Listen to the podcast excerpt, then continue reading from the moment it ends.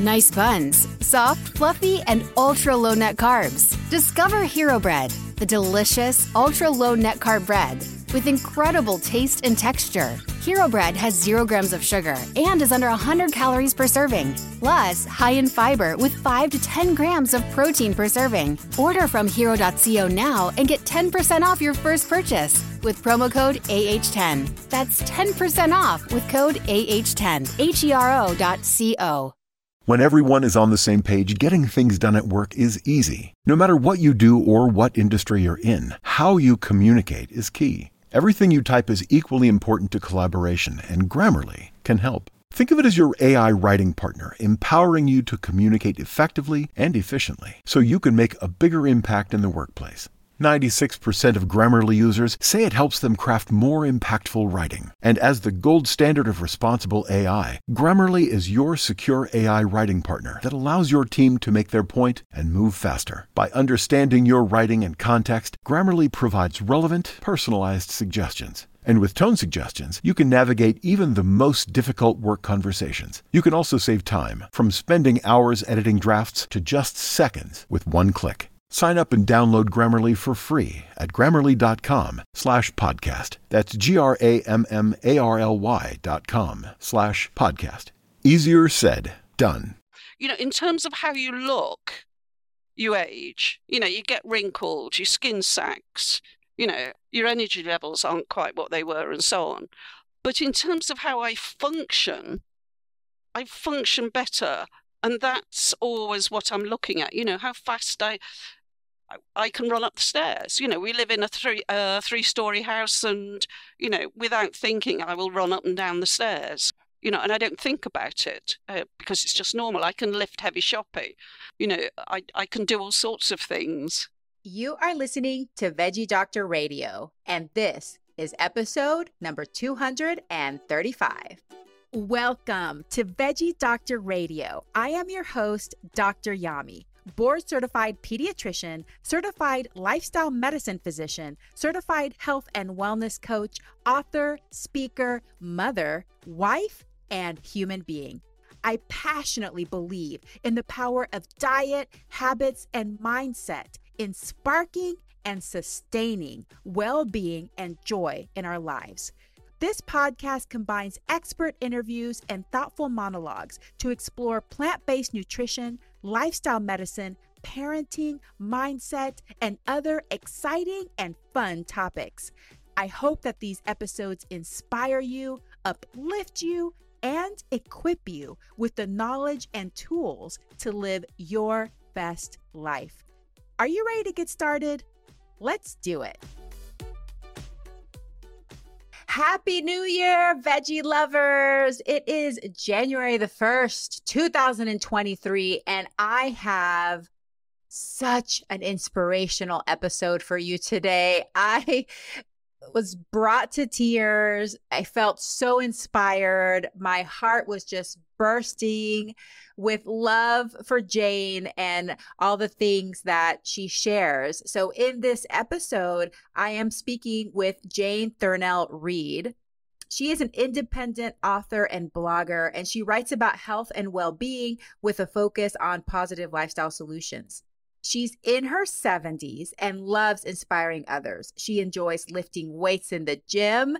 In this episode, you will hear her latest deadlift PR, riding her bike, and eating healthy with a dusting of vegan chocolate. Her books, 190 Weight Loss Hacks, What the Evidence Says, and Menopause Weight Loss, Live Well, Sleep Well, and Stop Hot Flashes and Lose Weight, are full of evidence based, practical information her website is Jane Thurnell Read. Thurnell is T H U R N E L L R E A D. And you can find her on Instagram at Thriving Jane. So, in this episode, we talk about her vegan story, how she really only went full vegan seven years ago in her mid 60s, how she discovered a whole food plant based diet and veganism, how she's become passionate about longevity and healthy aging. We talk a lot about resistance training, how she ended up in the gym, her deadlift PR, and what her goals are as she ages. And we talk about the common perspective on aging and health as people grow older. We also talk about falling and falling prevention and uh, a few other really fun topics. But like I said, it's a very inspiring episode. I think this is the perfect episode to start the new year. So, whether you're in your 20s or you're getting close to your 70s, I think that this is a great episode to listen to because when it comes to longevity, we have to play the long game. So we should be thinking about it early on, as young as we can, because it's never too late to start thinking about longevity, but it's also, or it's never too early, but it's also never too late. So wherever you are in your journey, I think you can learn some really valuable tips, but also just be inspired about what's possible.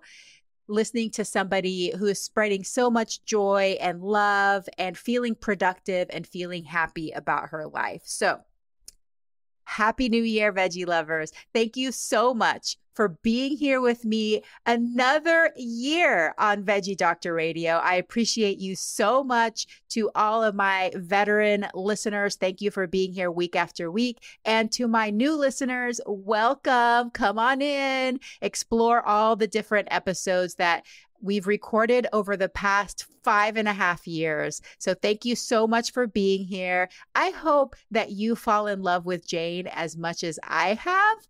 But without further ado, let us welcome Jane Thurnell Read to Veggie Doctor Radio. Jane Thurnell Read, welcome to Veggie Doctor Radio. Thank you so much for having me. I'm really excited to be here. Well, such a pleasure to have you. And where are you right now in the world? I, am in the UK, in uh, very close to Exeter, in the southwest of England. Oh, fun! My family and I, we were in uh, the UK this summer, so we got to travel mm-hmm. around. It was lots of fun. I loved it, and lots of great food. So yeah. we really enjoyed it. Well, I really am interested about hearing about your vegan story, how you discovered veganism and a whole food plant-based diet. So take it from the top. I actually first became vegetarian when I was 12 years old. And I'd never met a vegetarian, I'd never heard the word, um, but I'd, I'd managed to connect what I was eating with, with animals and decided I didn't want to do it. So I stopped eating meat, stopped eating fish. Um, my parents thought I was turning into a fussy eater, so refused to give me anything else instead. So after six months, I actually got ill and the doctor came to see me, and the doctor said, my, mo- my mother said, you know, she's not eating meat. And the doctor said, Oh, of course she needs to eat meat to be healthy. Um, you know, this is quite a long time ago. Obviously, um, that's we know that's not true. Um, and my mother never gave me anything to replace it. So I went back to eating meat. I became vegetarian in my 20s. I was vegetarian for mm, over 40 years and I kept on thinking I should become vegan. I should I should give up cheese and eggs and stuff, um, and and not quite doing it. Um, and then in 2015, I finally made the the change, and so for the last seven years, I've been vegan. The plant based bit, the whole food plant based bit. I mean, in my 20s, though I was vegetarian. Um, I was a vegetarian who drank whis- a lot of whiskey, smoked 40 cigarettes a day, and ate a lot of toast and marmalade. So, you know, it was vegetarian, but it was not a healthy diet. That's incredible. and then once I decided I wanted to have children, I began to sort of read and get interested in things, and I realized I really needed to I needed to give up smoking. I needed to reduce my uh, whiskey intake and so on. So gradually, I became more and more whole food. So, whenever you were 12, it was more of an ethical thing, right? You were like, I don't want yeah. to eat animals, they're living creatures. But then you're basically forced back into eating meat. And obviously, as a kid, you probably didn't want to feel sick because you didn't have enough to eat. So that yeah. made sense to you. And then you said, whenever you were vegetarian, you started thinking, well, maybe I should give up dairy and eggs. But what made you think that? I began very reluctantly to understand about the cruelty that's involved. For me, it's always been primarily ethical. Yeah. And, uh, you know, I was thinking, uh, I, I began to understand about the cruelty that was involved. Um, but somehow, you know, I managed to put it in a little compartment and didn't look at that little compartment very often. Um, and I kept on thinking to myself, well, at least I'm vegetarian. You know, at least I'm doing more than most people. Yeah, yeah, definitely. When you were, so you have to give yourself credit for that. At that time, Yeah. once you were older and out on your own, were, did you have vegetarian friends? Were there other influences around you, or was it still pretty rare? Oh, it was really rare, really rare. Um, I was considered to be very odd. The fact that I ate wholemeal bread was considered to be extremely strange. The fact that my small children weren't given regular ice creams and things like that, I was considered to be a very strict and unfair mother in, in lots of ways. You know, that my kids didn't get all this stuff that all the other kids got. Yeah, how like how could you force them into that lifestyle of deprivation?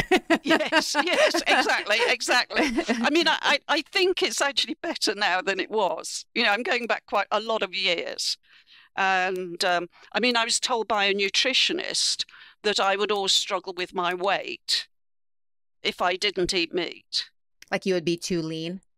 No, no, that that I, I would I would be too fat. Oh. Interesting. know, I haven't heard that one.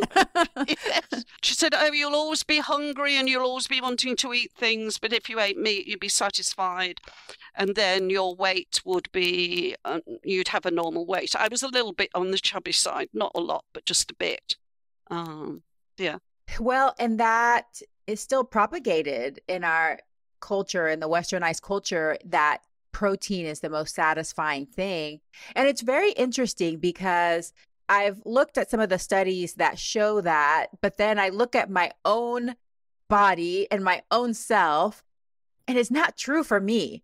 Like, Yeah. you know, like I could get tons of like, quote, you know, protein with the higher protein plant foods, and that's not what's making me feel satisfied. I get satisfied with the starches. Like, give me a big bowl of potatoes or brown rice. That's what helped me feel satisfied. It's not Yeah. like, you know, a slab of tofu. That's not what, I mean, I love tofu, but tofu alone is not satisfying to me. So it's quite interesting. We still propagate that myth. But if you look at Barbara Rolls and her research showing that that boiled potato was the number one satisfying food for satiety, it's a low protein food, you know? So yeah, yeah.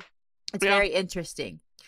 Okay, so do you mind sharing what your age is now?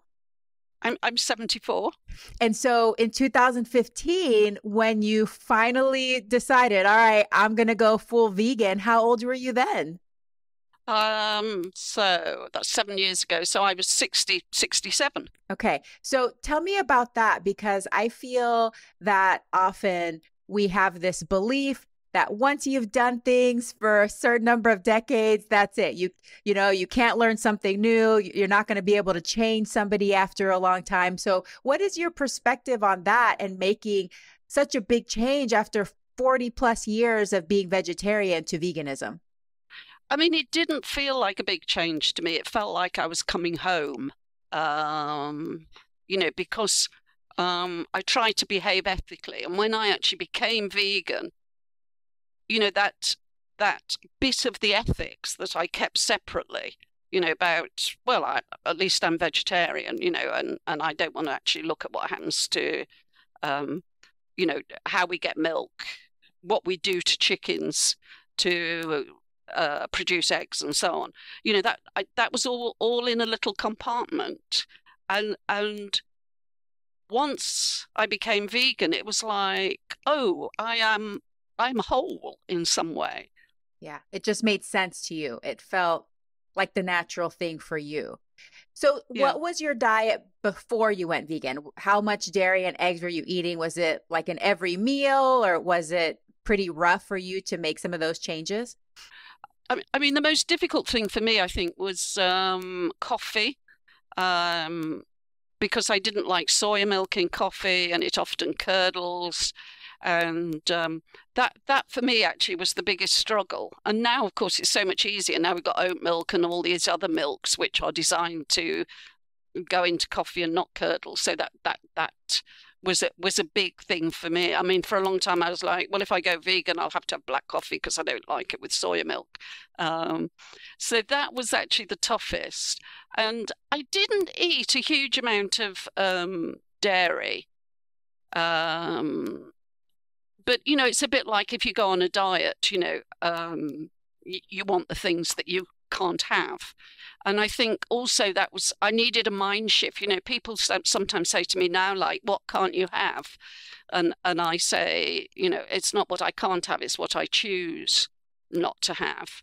And that's, you know, that for me was like a part of that. It's like, you know, I could still eat eggs if I wanted to. I can still go out and eat cheese if I wanted to. I choose not to. Yeah. And I feel like we're pretty lucky now in 2022 because almost anything that you crave that's animal product based, you can make vegan now. And yeah. there are some replacements that are so close to the real thing that it's almost frightening. like sometimes. I'm just like, wait a second, check the label again. Are you sure that this isn't actually, you know, meat or egg or whatever? So yeah. it's funny how you you mentioned the coffee thing. I am not a coffee drinker, mm. but mm. I have realized recently, I've been listening to some other podcasts, people talking about some of their transitions from going with from coffee that has cream in it to going to black coffee and how difficult it was. So my husband did try all the different plant-based creamers and you know different types and he never liked any of them. So he ended up going just straight to black coffee and now he's a black coffee drinker, but it was a struggle and. I, I can't identify because i'm not a coffee drinker but people it sounds like people really get used to that creamer in their coffee yeah yeah, so, that's right. That's right. Yeah. And I, I yeah. think it's funny how it, it's such a small thing, right? But to you, it was that hang up like, oh, my coffee. so I think we have to acknowledge that, that for some people, that's a big deal. But really, in the end, it's still a small thing. So yeah. for the people out there listening, if that's the one thing that's holding you back, just change everything else and then go with the coffee step by step, you know? So don't let yeah, it. Yeah, I would agree with you. that totally. Yeah. Yeah. Okay, so super impressive. And I'm so glad that you were finally able to come to a place that aligned with your values and your ethics and, and you're feeling nice and aligned now. Tell me about your passion for healthy aging and longevity. When did that come about? I think that really came about, um, I guess, in my early 60s. And, and I was looking, you know, because you're starting to think about getting old when you when you're in your 60s and looking at people um, you know 65 70 75 and older and they were on the whole you know spent a lot of time sitting down. If i met them they wanted to talk about their ailments their grandchildren and maybe the state of the world, how bad it was compared with when they were young. And I, you know, and it's really, really boring. After about five minutes of this, it's really, really boring. And I was like, I don't want to be like this, you know, because my heart would sink when I'd see these people, you know, I'd bump into them down the road. I'd think, oh, here we go again.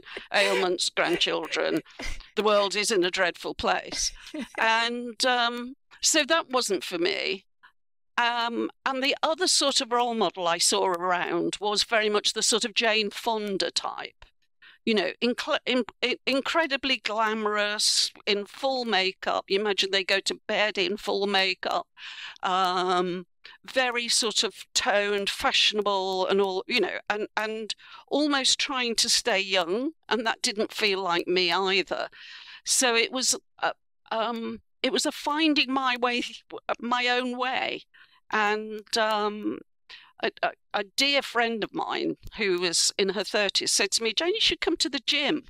And I was like, no, no, no. I'm, I was did quite a lot of bike riding at the time. I said, no, no, I'm happy riding my bike. She said, no, no, come to the gym. And I went to the gym, and um, and I just loved it. Um, and that was a bit. That's been a really big piece for me Because one of the things that's happened is that as I've got older, I've got fitter and stronger. And that's the opposite of most people would say, you know, as they get older, they get less fit, they get less strong, they get more ailments, they get less healthy, they get less, maybe less happy as well. But I've got fitter, stronger, healthier, happier as I've got older. Ugh, that sounds amazing. You know, so that's been amazing. Yeah, it is amazing. So, how old were you when you started to do resistance training and lifting weights? Um, seriously, I was must have been about 66, 67. Wow. Wow. Um, I, I did do some resistance training in my 20s, but I spent a lot, you know, in, I went to the gym, but I spent a lot of time talking to people and only did the things I liked.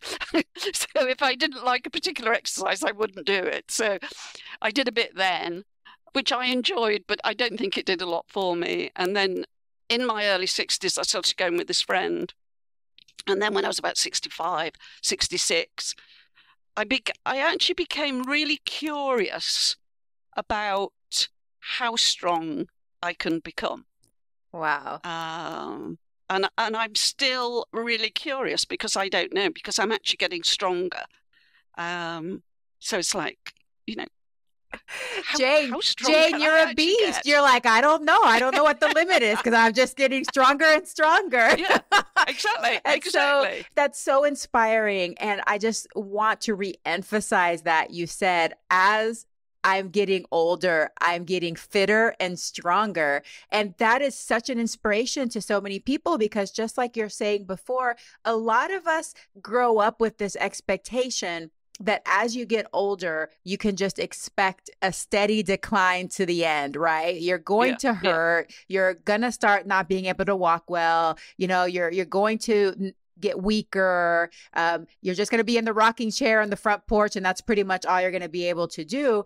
And you were seeing that side, and you're like, no, I don't think I want to go there. But then you were seeing like the opposite extreme, right? The people that they're still tied to this uh, this validation of looking young and yeah. trying to be young. And you're like, no, I want to go in the middle. I don't want to be in pain and just talking about my ailments but I know that there's something I can do. And I'm going to start here and I'm going to be curious. And I think curiosity is such a valuable characteristic and trait and habit to have because it does leave you open instead of that perfectionism of like okay i'm definitely going to make it to this this uh, weight or whatever i know that i'm going to go into the gym and i'm just going to test it out and see see where I go. And it's brought you some great rewards, it sounds like. Oh, absolutely, absolutely. And and when I meet people now, people say to me, "How how much are you deadlifting now?" People want to know. You know, I mean, even people who don't go to the gym, you know, they they they're sort of they're really interested in it. So you know, they know when they meet me, I'm not going to talk about my grandkids, my ailments, and how bad the world is. You're going to talk about your deadlift PR. Sounds like. Yeah. Uh, so what yeah. is? So I I'm not going to be good at converting. Do y'all do them in kilos there? Yeah, but okay. I but knowing that you're in the US, I actually did do a conversion. Okay, okay, spill it, spill it. What's your deadlift PR, Jane? So it's 170 pounds. What? That's incredible. Congrats. That's beautiful.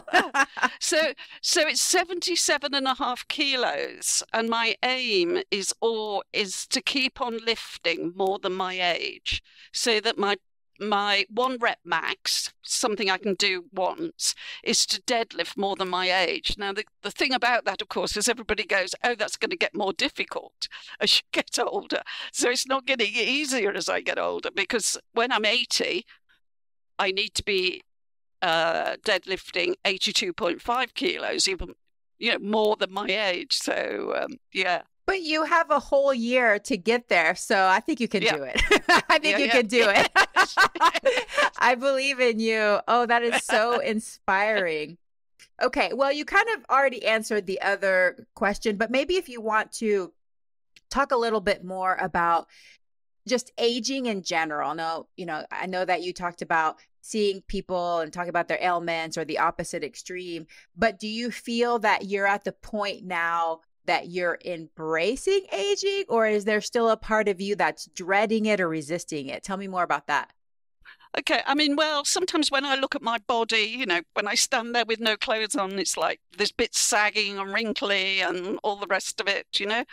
Um, and certainly I don't have the same level of energy as I had, you know, 10 years ago. Um, and um, you know my passport i mean i've got a passport in my in my passport my photograph is like you know six years old and i look at it and think oh i look so much better then you know i mean because uh, um, but so there is you know it's it, it's not it's not simple simply oh i'm i'm um you know in terms of how you look you age. You know, you get wrinkled, your skin sags, you know, um, your energy levels aren't quite what they were, and so on. But in terms of how I function, I function better. Um, and that's always what I'm looking at. You know, how fast I I can run up the stairs. You know, we live in a three uh, three story house, and you know, without thinking, I will run up and down the stairs. Um, you know, and I don't think about it uh, because it's just normal. I can lift heavy shopping. Um, you know, I, I can do all sorts of things. Um, and, you know, the plant, I mean, though we've been talking about the exercise bit of it, the plant based bit of it is really, really important because I think that helps. Um, certainly, in ter- you know, I mean, plant based food is um, really good for the immune system. It's really good for inflammation. It's anti, you know, a plant based diet, a whole food plant based diet is anti inflammatory. And I think, you know, what we're seeing more and more is there's more and more evidence that inflammation is a really important part of what happens in aging. So if you're if you're eating a plant-based whole food diet, then that is reducing the inflammation. So it has to have a really benef- beneficial effect on aging. Yeah, definitely. Do you feel limited in any way by your age? Um, yeah, to some ex- to some extent, but not as not as much as most people are by their age, I guess. Um, yeah, I mean, I do need I I do need to rest more than I used to. Um, you know, I need to, but but in general, you know, I do all sorts of all sorts of crazy things. I know because I mean, I mean, I'm just thinking of you in your 70s deadlifting at the gym, and there's people in the 20 in their 20s that don't have energy to go to the gym. So yeah. I don't know. I don't know. I mean, there's some people that you compare yourself that might be decades younger that feel like they have zero energy because of their lifestyles, right? So maybe it's not that much different as you think. So tell me about um tell me about wisdom and experience. What have you learned about getting older and what you've carried with you to your age? Um that, it, that it's a new time of possibility. I think that's what I've really, that's the thing I've learned. It's a really new time of possibility. Um, you know, people, I mean, people talk to me, oh, well, you, you're obviously lucky. You know, you've got, you must have good genes, all the rest of it. And, and obviously, there are some illnesses that are genetic, genetic based. But, you know, the, the evidence for most of the chronic diseases we're talking about, like di- diabetes, heart disease, and so on, is that they're largely driven by lifestyle. Um, I mean, the UN on its website says 80% of the foremost uh, of, of, the most chronic diseases can be um, can be prevented by four lifestyle changes. Um, you know, 80%. It is not. It is usual to get chronic diseases as you get older. It should not be normal to do that. You know, I should not be the exception when when I go to my doctor or when I go to the dentist, they always say to me, "Any medication change?" You know, as though I'm already taking something. And I always say, "Well, I'm not taking anything," and they are they're always like, "Oh, really surprised." they don't get that response very often, believe me. no, no. Well, I saw a figure in England that it's, and, and I guess it's probably the same in the States, that one in 13 people over 65 is not taking any medication whatsoever. One in 13. Yeah. Well, It's my scary. husband, he's an internal medicine doctor and he works exclusively in the hospital for hospitalized patients. So obviously, these are the sickest of the patients. But it's not unusual to have a medication list of 20 plus, 20 plus meds. So, Yeah, yeah. you know, ha- going from 20 to none, that's a big difference, you know? So, Okay, so you know, here you are, deadlifting, active, living your best life. But I want to point out to the listeners too that you're also an author and a writer, and you're very busy Yes. with your mind. So, how many books have you written? And do you feel that now, as you're getting older, has that helped you with your writing? Are you still feeling passionate about that and spreading the good word about lifestyle? Tell me about that. Okay, I mean, I've written mm, 10 books, I think. wow. I actually don't, don't know. A lot of them are currently out of print. They are very specific for a very specific type of therapist. But this year I've written two books. Um, one I wrote in a month flat. I, I don't really understand how you're talking about not having very much energy because, like, literally, that's very difficult to do. So, I want the listener to put this into perspective. Jane is saying she has less energy, but she wrote a book in a month. Okay, keep going. okay, so so I've written these two books. I mean, the first one is a hundred. uh, They're based. First of all, they're very much based on scientific medical knowledge. Um, I get really frustrated. I'm sure you do by these people who say, "Oh, I've just read that if I eat three squares of bla- of dark chocolate every day, I'll lose six pounds a week or something." You know, Has never happened to me.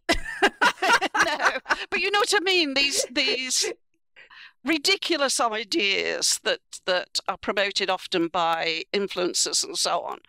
Um, and um, so I wanted to write books based on on scientific evidence. So I wrote the first one is 190 weight loss hacks, which includes various. Uh, it looks at the research about what actually works in terms of losing weight. What's so special about Hero Bread's soft, fluffy, and delicious breads, buns, and tortillas? Hero Bread serves up 0 to 1 grams of net carbs, 5 to 11 grams of protein, and high fiber in every delicious serving. Made with natural ingredients, Hero Bread supports gut health, promotes weight management, and helps maintain blood sugar. Hero also drops other limited edition ultra low net carb goodies like rich, flaky croissants and buttery brioche slider rolls. Head to hero.co to shop today. And then the second one is called Menopause Weight Loss um, Live Well, Sleep Well, Stop Hot Flashes, and Lose Weight. And um, that was the one I wrote.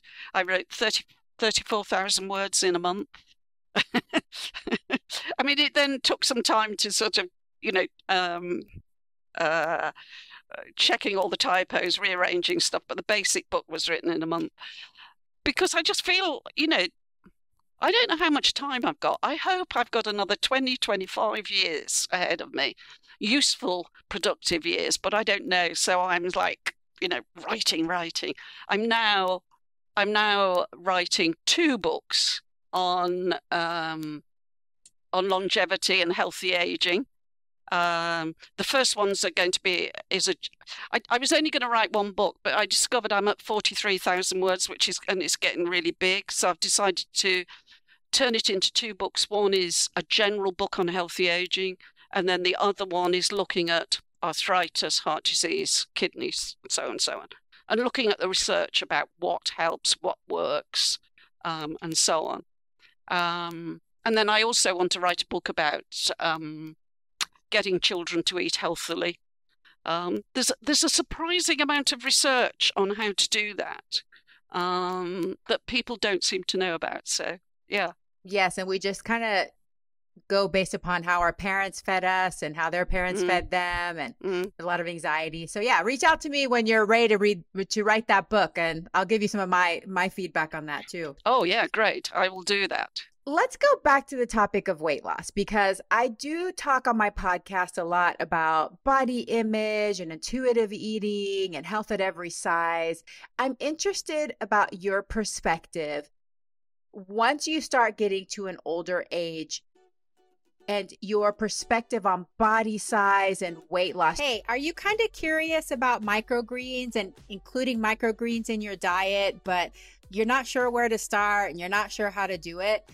I love my Hamama microgreen grower. It's so easy, it's so convenient. So, this is how it works. Basically, they send you the kit and it has this little seed quilt, okay? And then you soak the seed quilt in the water, and in a few days, you see your tiny little baby sprouts growing. And a few days after that, you can start eating them, and it's so fun. And you can tell them that you're eating them, and they're really happy that you're eating them, and your body's really happy that you're eating them. But here's the best part because I've told y'all before, I'm lazy. So I don't want to have to use any mental energy that I don't need to. And they send you seed quilts every month. So you don't run out. You can change what seed quilts you want to try. So here's some examples of some of the seed quilts they have hearty broccoli, refreshing cabbage, energizing kale, spicy daikon radish, super salad mix. You can even get wheatgrass, you can get culinary cilantro, or even hot wasabi mustard. So there's lots to choose from. They have different flavors. They're so cute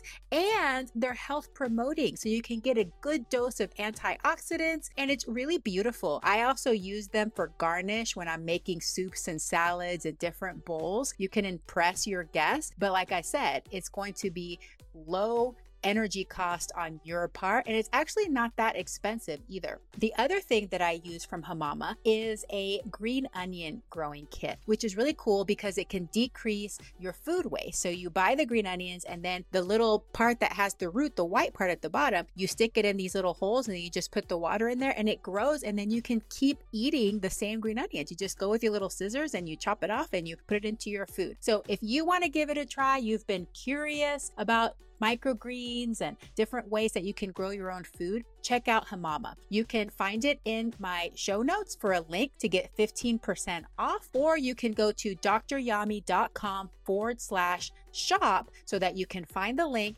and get 15% off your first order. Happy growing! Do you love Veggie Doctor Radio, but you're sick of listening to ads? Join the Plantscription. The Plantscription is a monthly membership where you have access to ad free episodes of Veggie Doctor Radio every week. But that's not all. You also have access to a monthly live Q&A with me and a monthly live book club. You'll also get access to writings and musings and free giveaways. It is such a great deal. Right now, it's only $5 a month to join the Plantscription. If you want to join, go to plantscription.substack.com or go to the show notes to follow the link. Join the Plantscription today and join me in this plantastic community. Do you think that it changes? And do you feel like there's women your age that are still trying different practices or crash diets, things that are not healthy for them to try to get down to a smaller body size. The reason I ask this is because I think that a lot of people assume that when you're young, you're going to be obsessed with your body and maybe do things that are more harmful than beneficial to just try to get a smaller body, but that somewhere along the way, as you get older and wiser, you just stop doing that. But I feel like that's not the case. So I'd love to hear from your perspective since you're already over on, you know, that side of things.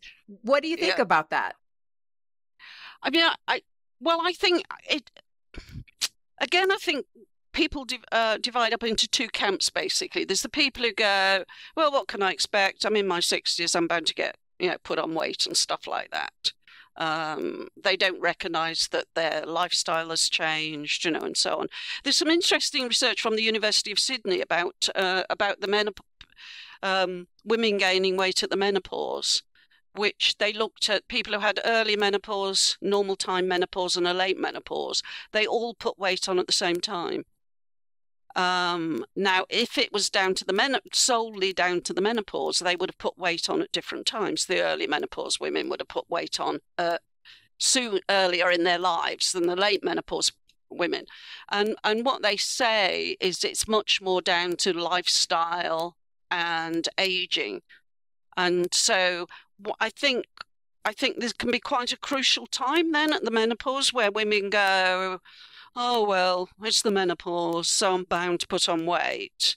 Um, and then carry on from there. And they're either desperately yo yo dieting and all the rest of it, um, or they just give up and say, oh, well, it's like this. Whereas if you recognize it's down to lifestyle and aging, then you you go to yourself, okay, I've put on three pounds.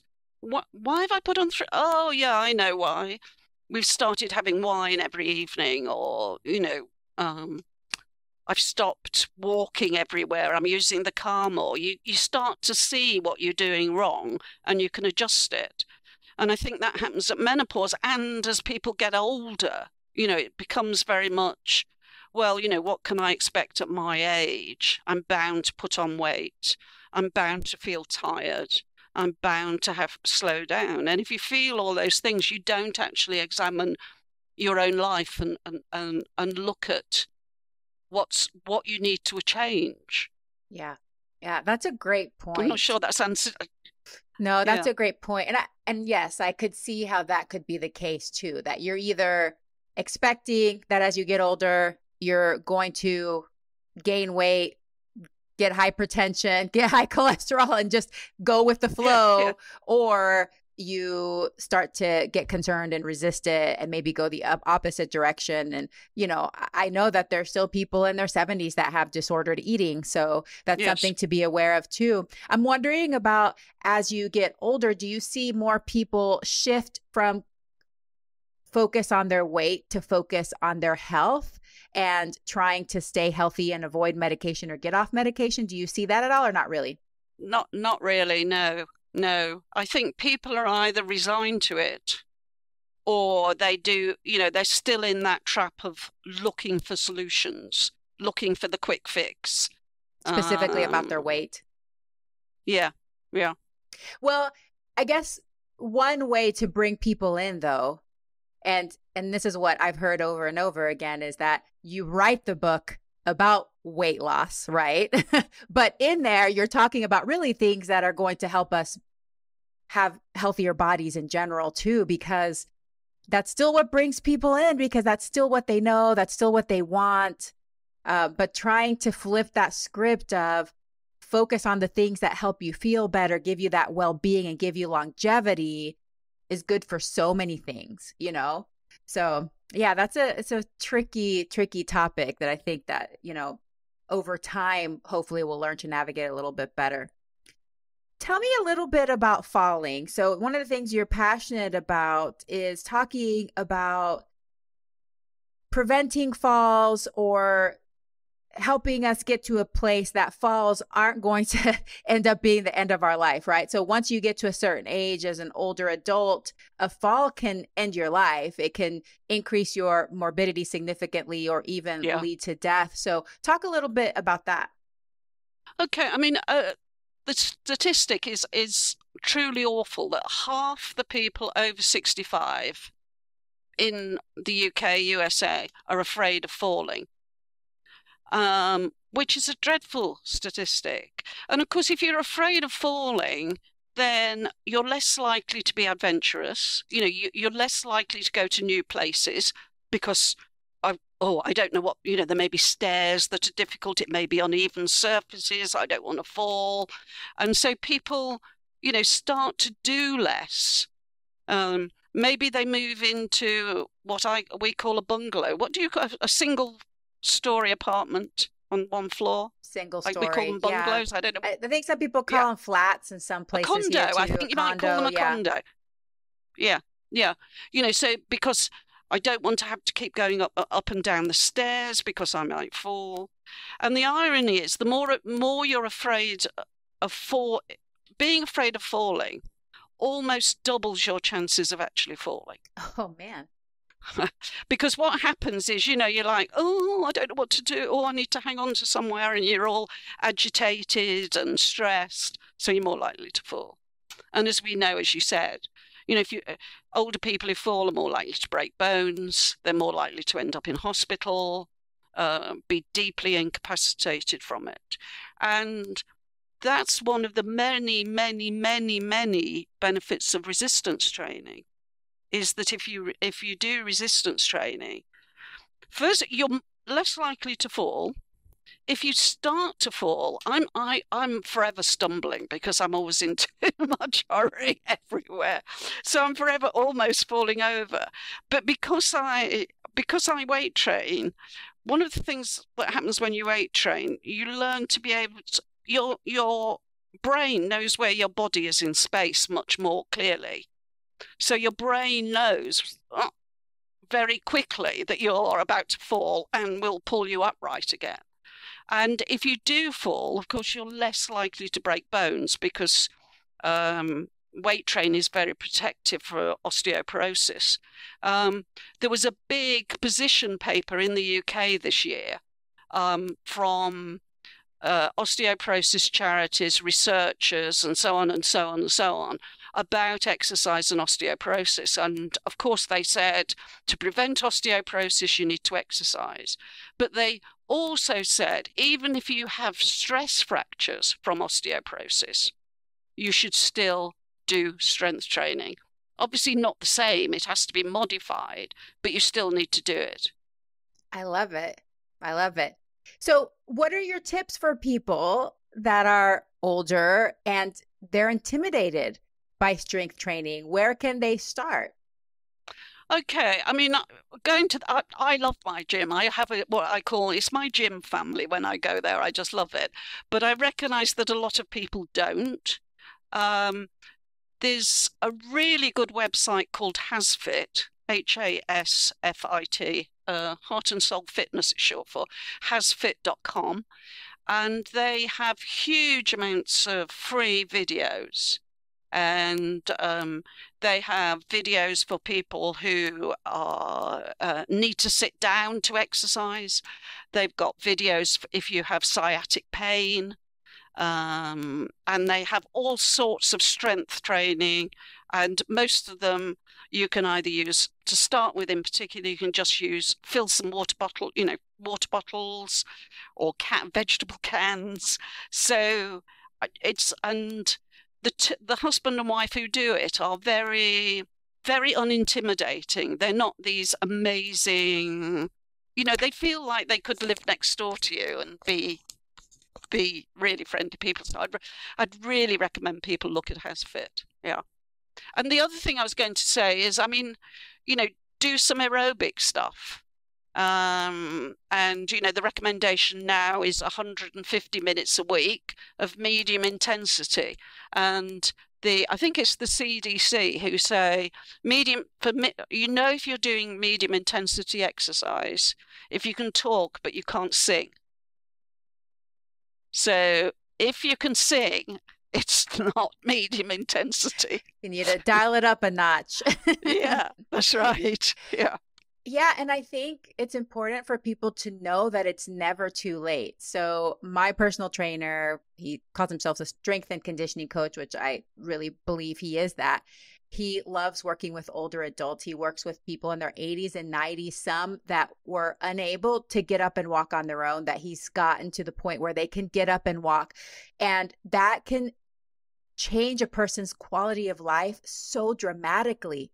So it's never too late and start where you are. Start with what you can. Like I said, start with the water bottles or the vegetable cans, you know, start where you are and then work up from there. But I think the main point is to be regular and consistent as much as possible. You don't have to do it every single day, but two or three times a week. Just keep up the consistency, be regular about it. Because what you were alluding to earlier about your body knowing where it is in space it's because you're building those neural networks. You're making those neural networks stronger by the repetition. You know, like Yeah. your muscle fibers are connecting with your brain and telling you what you're doing over and over again. So there's a lot to be said about doing it consistently, starting from where you are and then just slowly adding as you go. So that's so inspiring. Thank you so much for that tip. Do you have any other longevity tips? So, definitely getting that resistance training in, getting that aerobic activity, obviously eating a whole food plant based diet as much as possible. But what else would you put on your list of top tips for healthy aging and longevity? I, I, I do think a lot of people struggle with healthy eating. Um, and one of my fa- my favorite trip uh, tip from my weight loss hacks book is a tip about the called the variety effect.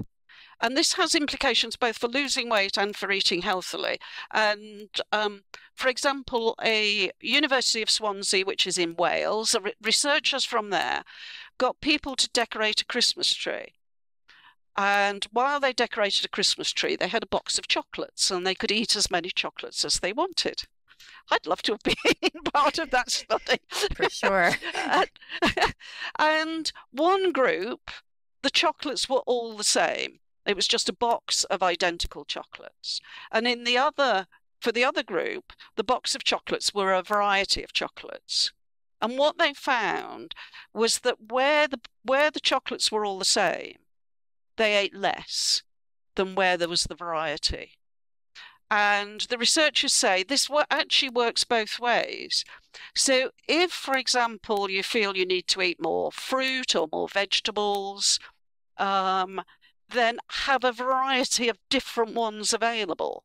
You know, so if you have, if you're not, if you if you don't like, if normally you don't eat much vegetable, if you put small portions of three vegetables on your plate, then you're likely to eat more than if you just put one vegetable on your plate. So, variety for things that are healthy for you. And if you're trying to cut down on the amount of cookies you eat or donuts you you eat, then buy buy 12 donuts that are identical don't buy, you know, 12 ones with different icing, different so on, and things like that, because that way you're likely to eat fewer of them. And, you know, I know lots of mums and dads will struggle because they've got teenagers in the house and the teenagers want all this junk food. And then the parents can then find themselves ending up eating the junk food. So, again, what you can do is say to the, your child, okay, what's your favorite? I mean, I will buy you that one rather than buying a variety. The chances are the child will eat less and you also will eat less. So it's a real simple, healthy, healthy eating tip. I love it. And I love it how you can use it both directions, right? You yeah, can use that's it why I to like help it. you decrease things that you want to eat less of, but also increase things that you want to eat more of. And that goes, you know, definitely makes sense as far as the human brain because humans love novelty. So I, I when Yeah. you talked about the donuts, immediately I could picture because I love donuts. Okay, literally, I've talked about that so much on this show. But there's no vegan donuts in the town I live in, so that's probably good news. But when we go to Yes. Portland, there is this amazing vegan donut place called Doe Donuts. It's like my favorite donuts in the whole world. And of course, when we go, because we don't go very often, we get like a dozen different donuts. And then you want to taste all of them because they're all Yeah, different, exactly. you know. And even though you're like exactly. full and not feeling good from all the sugar, you're like, but I still have to taste that one caramel crunch, whatever it is, you know. So um, that novelty, but also there's another phenomenon that you probably talk about in your book called taste specific satiety, which once you've had a certain amount of one taste or type of food, you actually feel full. But all of a Yeah. sudden, when you see a new thing, your brain's like, oh, I have more room. we all know that phenomenon, right? Whenever you Yeah, yeah. eat dinner and you're full, and then somebody's like, you want dessert? And you're like, oh, actually, yeah, I can fit that in, you know? So that yeah. taste specific satiety um, can be used to your favor if you're limiting your food options. But once you start putting too much variety in there, you're going to override that feeling of satiety to get that new flavor in. So it's very Yeah, interesting, yeah. the human brain, you know? Yeah, yeah, yeah. So we, I mean, we need to work with it rather than against it. You know, we need to find out what, how to work with it because, because at the end of the day, willpower, you know, it's it's a tough gig. Willpower. Yeah. We have to do it other ways. And I also want people to understand that we live in the real world and it's okay to have your treats and to have, you know, fun foods and play foods and things like that. How can we work it in in a way that makes sense that supports our well-being and longevity and our health instead of going one way or the other, right? Going, oh, I'm only going to eat all processed foods or I'm only going to 100% Yeah, eat yeah. 100% whole, never have sugar ever again sort of thing. So, you know, I think trying to make it sustainable is going to be best for most people. Okay, so that's great. I would love to know what do you wish more people knew? I think that you can be healthier, happier, stronger, fitter, whatever your age, whatever your age. I mean, I and I wish I could sometimes bottle how I feel and give it to people and say, you know, if you eat well, not all the time. I have a what I call a 95% diet, you know, so I do eat chocolate, I do, you know, I do have sugary things and so on some of the time. But if you have a good diet, if you exercise regularly, if you're curious about the world, if you give back to to the community in some way, all those things, you know, you can feel so so well. I am like nearly to the point of tears because I want what you have at your age too. So to me, it's so inspiring to know that I don't have to be resigned to a life in the future where I'm feeling bad, I'm not productive, and and can't do the things I want to do. So Jane, I'm so grateful for you. Of course, I've totally fallen in love with you. So I'm so glad that you you came to be a guest on the show. But I'm just so grateful for what you do and the energy that you're putting out into the world and the books that you're writing and just the example that you're being for everybody out there so that they know that they can also have what you have. Before we go, I want a couple more questions. So, do you have a morning routine? If so, can you share it with us? I, I don't. I mean, I do, but not in the sense of, you know, how people get up and meditate and stuff like that. You know, I wake up, have coffee, um, look at the news, you know, then I have breakfast, then I get dressed. You know, it's not, I don't have any sort of spiritual type stuff in the morning. It's very um, prosaic, my, my morning routine. Yeah. You're just you got to get your coffee and you got to get ready to go. to start writing those books. Yes. get to the gym and do your deadlifts. So, Yeah. okay. Where can listeners connect with you and tell us about what products and services you offer? Okay, so um, I've got a, I've got a blog which is janethurnellread.com. Um, I've got an Instagram account, which is uh, at Thriving Jane, and it's interesting what you said about you know you want to be like me. When I first started um, putting stuff on Instagram, I was really really nervous, but I've consistently had uh, people DMing me to say you know, I'm in my 40s or something like that, and I look at my mum and she's, you know, full of aches and pains and all the rest of it. And I thought this was how it was going to be for me too. Now I've seen your Instagram videos, I realize I can do it differently. And so that's that's been absolutely fantastic. So that's at Thriving Jane. Um, and then I've got the two books that uh, one is 190 weight loss hacks, what the evidence says, and the other one is uh, menopause weight loss, but it's bigger than that. It's on a lot more than that, and they're available as ebooks, paperbacks, and as audiobooks um, via Amazon and Audible and iTunes. Awesome. Did you record the audio yourself? No, I didn't. No, no. It's, it's I think it's it's one of those things that you think, oh yeah, I can do this, but it's actually quite difficult to do. So It's very paid a professional difficult. to do it. So it was my dream to record my own audiobook and halfway through I was like, wow, I had no clue I was getting myself into. It's really really hard. Yes. So, but it's Yeah. so cool that somebody else read your books too. I mean, I think that's Yeah. amazing as well. Yeah. Okay, last question before I let you go so you can Okay. move on with your day. Leave us with your number one favorite tip for healthy eating. Oh, I've already given you that. my my my um uh the variety effect one. Can I actually give you an exercise tip Do it. instead? Yes. So because you know this thing about we should all be walking 10,000 steps a day. And people people older people in particular can go, "Oh, that's far too much." There's some research from the University of Sydney which showed if you walk 3,800 steps a day, and that's not a huge amount, 3,800 steps a day, it reduces your risk of dementia by 25%. Wow.